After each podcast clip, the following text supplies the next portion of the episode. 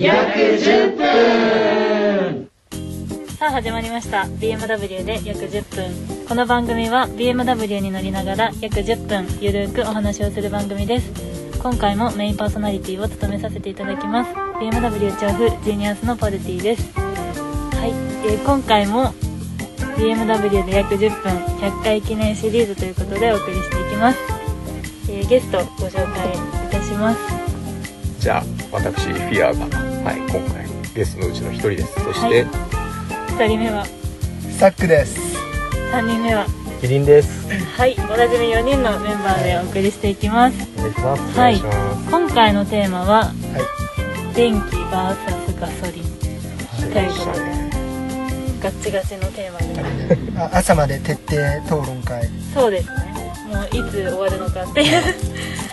いつかはやらなくてはいけないとそうですね、ついにこの時が来ましたね。決戦の決戦の 時, 時ということでお送りしていきましょう。はい、はい、じゃあ電気ということで電気側は、はいはい、電気代表はキリンさん、まあ、そうですね、はい、はい、アイスリー 乗ってますんでもう電気しか考えられない。次乗る車も電気ですね、はい、っていうのはありますけどね、まあ、ガソリン車にないものもたくさんありますので、はいはい、そこをたくさん語ってもらいたいですね。そうですね。まあ、そうですね。はい。はい。ガソリン代表は。じゃあ、まあ、私ヒアがガソリン代表を務めさせていただきましょう。はい。はい、全国のスポーツカー好きの皆様、私に一票入れてください。そういう系の戦い。応援してください。テレビ、はい、D モードで投票ですね。はい、青ボタンをお願いします。そうですね。はい、ということで、なんかいたずらしないよ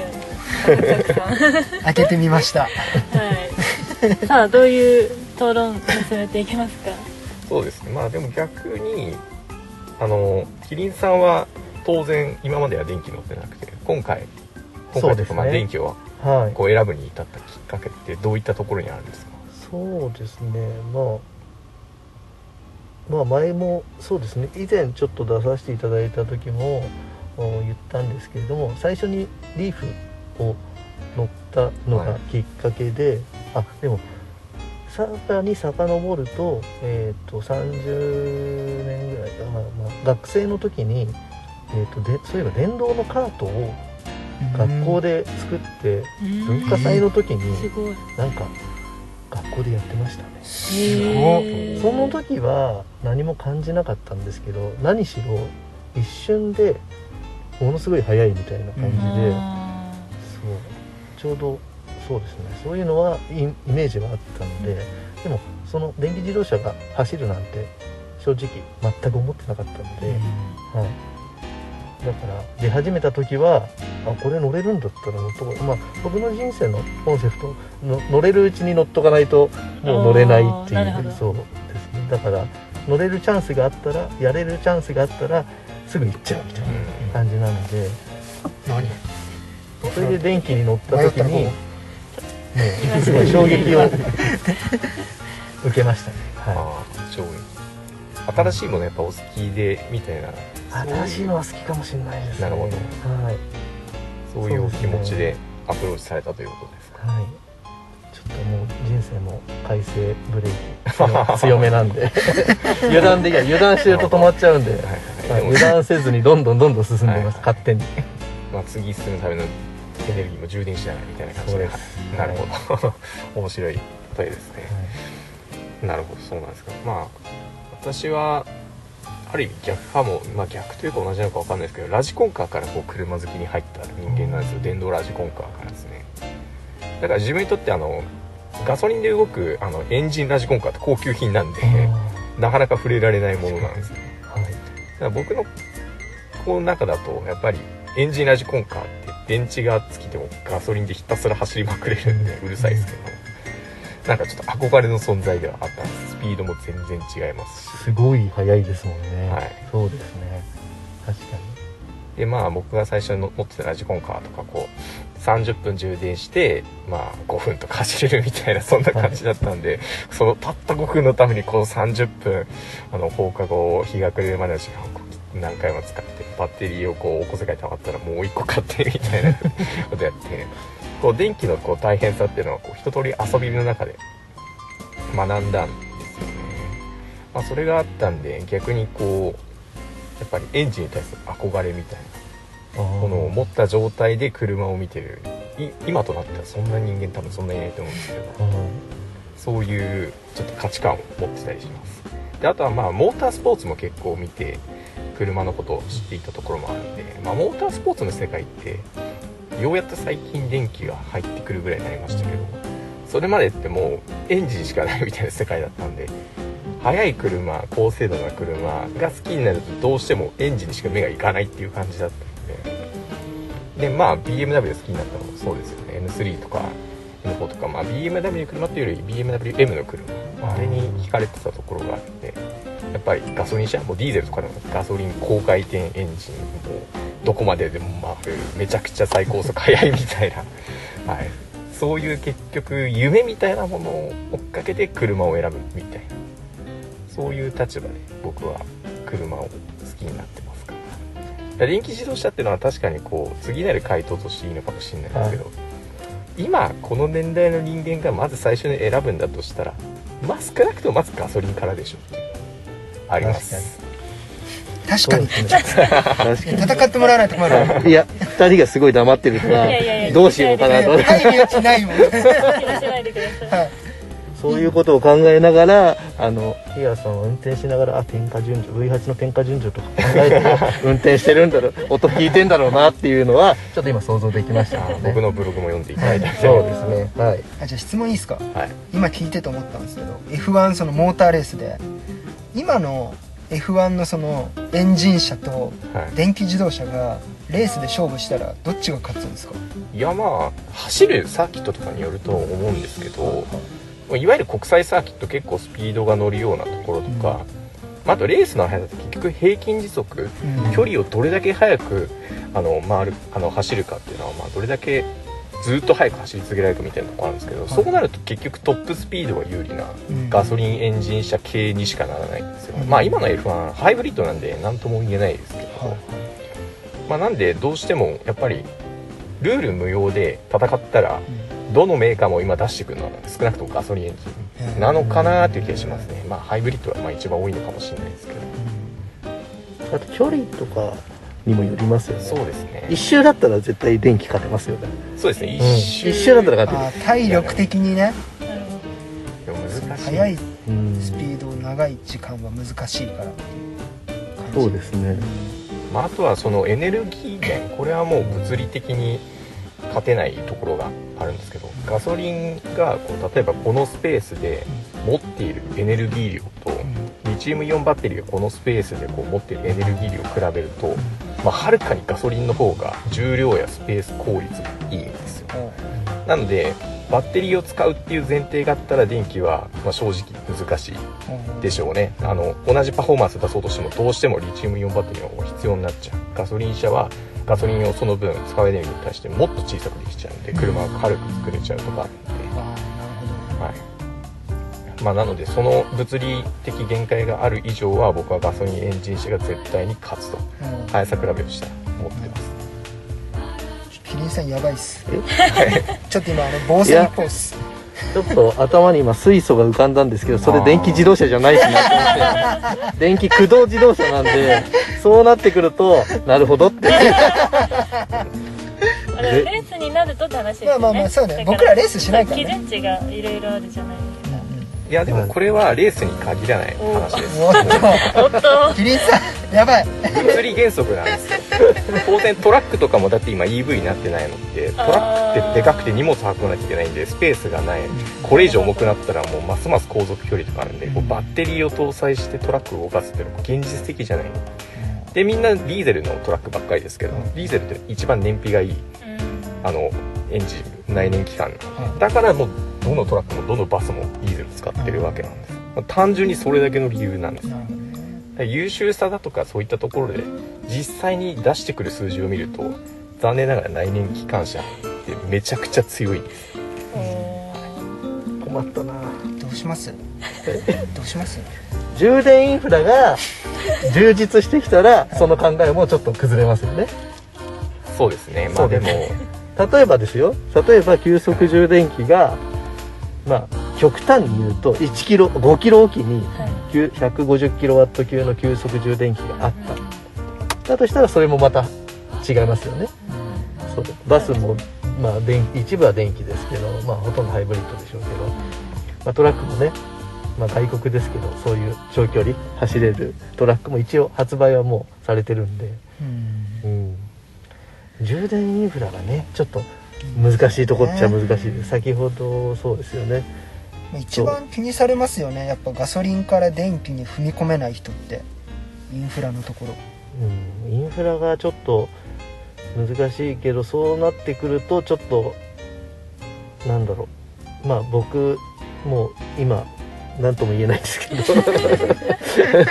レンジエクステンダーとかに逃げそうエンジンじゃんってなっちゃってそうだったらもうテスラになっちゃいますけどねそうやっぱ独自の充電インフラって大事なんで、うん、まあポルシェアウディとかが今やってるんでしょうけれども、はい、ビーエムダブリュー も日本でえー、っといっか所か長野かなんかにひゃくじゅうキロワット級あるし、うん、そう、そういうのが、まあ、ディーラーごとに、うん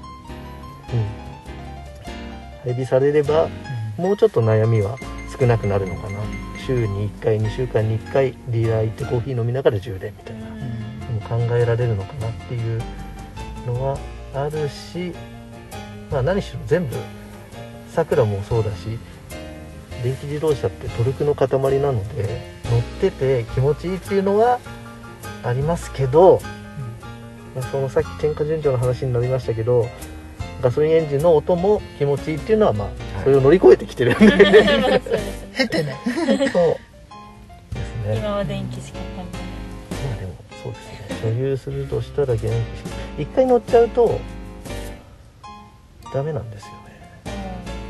うん、どういう部分にだから、えーと、知り合いとかにこれどうなのかなみたいなことを言われて乗ってるけどどうっつって言ってでもちょっとあの充電するあれが合ってるんだったら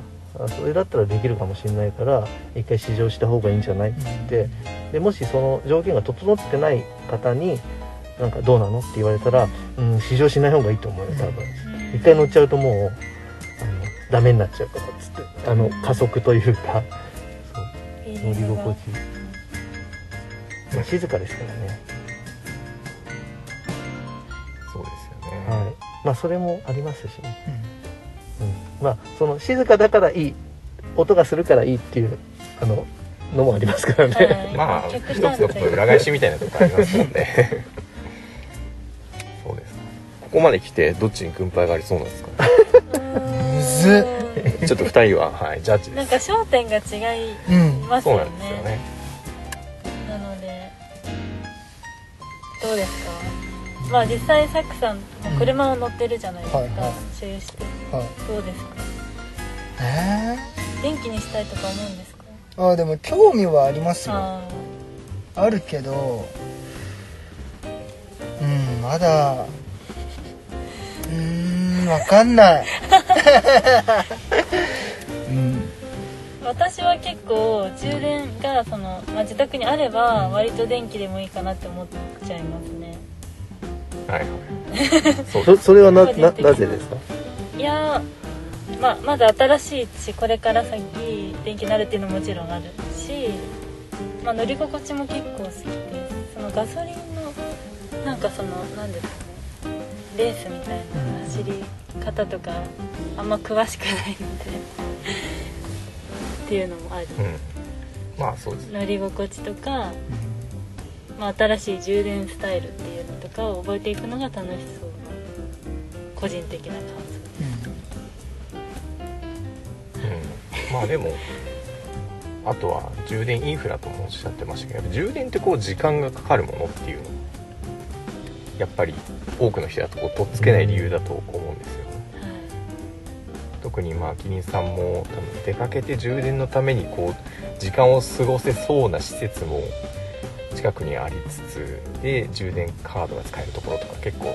探すのってそうですね、ガソリンスタンド以上に大変だったりするとこありますよね、うん、確かに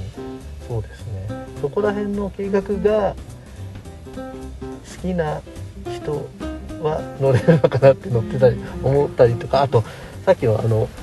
まあ、ゆとり心のゆとりの話じゃないんですけど、さんじゅっぷん例えば急速充電しなくなしなくちゃいけないでしてる間にあの普段しない、えー、サービスエリアとかのベンチに座ってぼーっとする、コーヒー飲みながら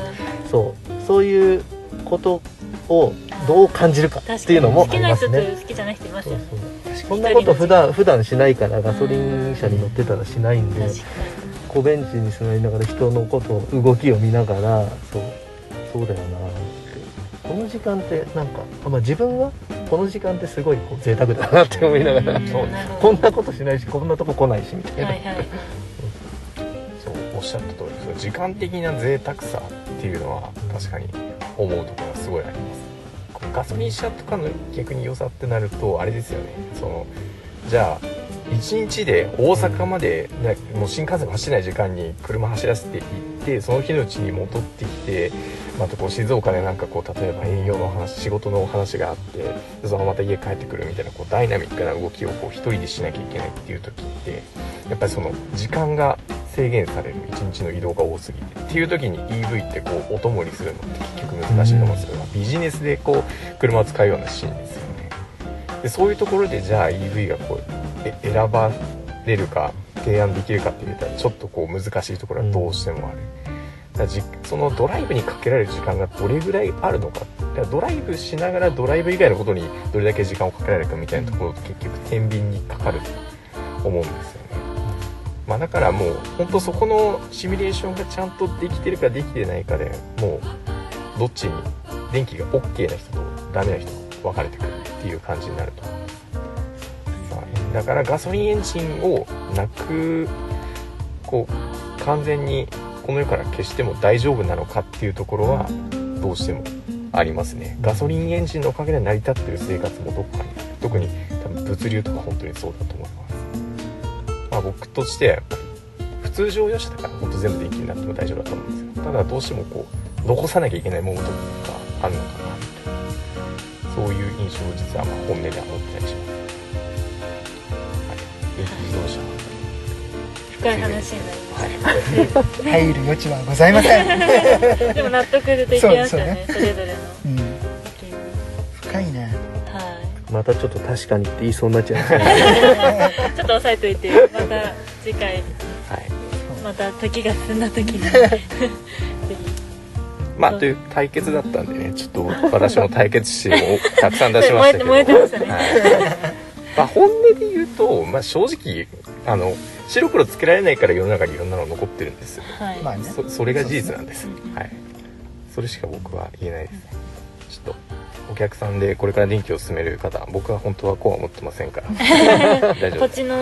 えになるとって話ですよね。そうですね、いいとこお互いありますね。ありますね。それが全部見えてるかどうかは多分大事なんだと思います。はい、うん、ありがとうございます。いい回になりましたね。サクさん聞いてましたかちゃんと、はい、要は車最高あ、はい、ちょっと喋らないジェスチャーだけしよう。はいということで、はい、電気 ブイエス ガソリン、まあ、それぞれいいところがあるということで、はい、結論は、はい、どちらが勝ちとかではないないはいということになりますね。はい、はい、また機会あったらぜひ聞きたいですね、お話を、はい、よろしくお願いします。はい、それではこの辺で、はい、お相手はポルティとサクとキリンとリアでした。ありがとうございました。